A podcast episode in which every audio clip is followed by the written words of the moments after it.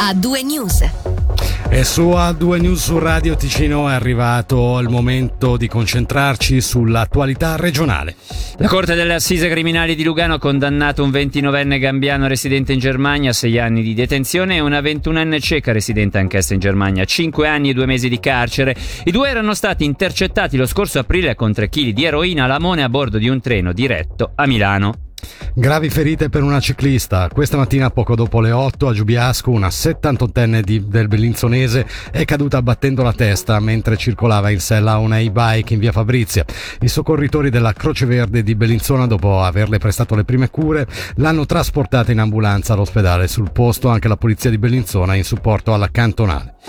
Respinto il ricorso contro l'estradizione in Italia presentato da un uomo arrestato in Ticino lo scorso giugno. Il Tribunale Penale Federale di Bellinzona non ha accolto il suo reclamo, residente nel cantone, è indagato dalla giustizia italiana per associazione all'andrangheta e concorso in trasferimento fraudolento di valori e nei suoi confronti era stato emesso un mandato d'arresto europeo. No al taglio del 40% delle pensioni, lo chiede il sindacato Vipio di Ticino in una petizione consegnata al presidente del Gran Consiglio Nicola Pini con 2171 firme.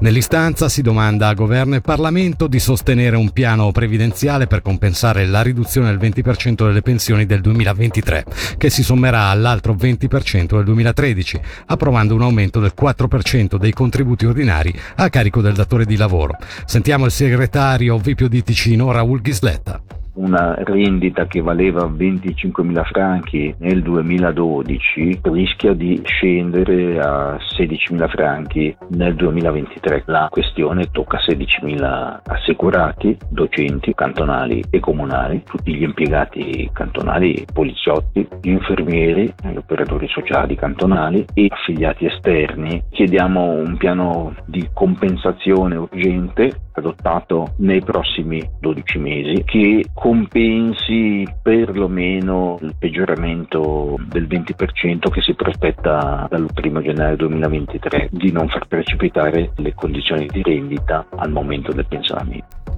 E una petizione è stata annunciata anche dal Sindacato Indipendente degli Studenti Apprendisti. Il SISA, rivolgendosi al Consiglio di Stato, chiede che il certificato Covid non sia obbligatorio nelle biblioteche e chiede al governo ticinese di fare pressioni su Berna affinché questa limitazione d'accesso alle stesse venga revocato.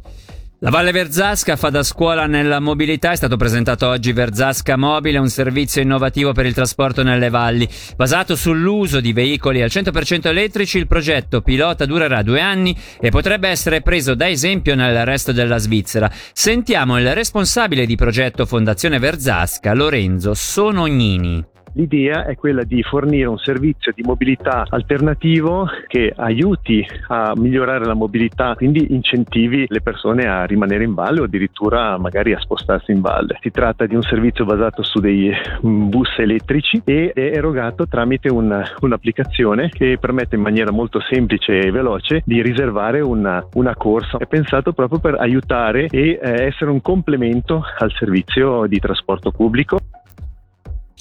È entrato in vigore questa mattina il divieto di transito nel nucleo di Ligornetto, un divieto che ha già generato lamentele. Salvo eccezioni è vietato transitare nel nucleo dal lunedì al venerdì dalle 5 alle 8 e dalle 16.30 alle 19.30. Questo ha portato conseguenze per i pendolari ma anche per gli altri automobilisti. Infatti il traffico si è intensificato ulteriormente sulle arterie principali e subito dopo la riapertura il nucleo storico è tornato a essere intasato.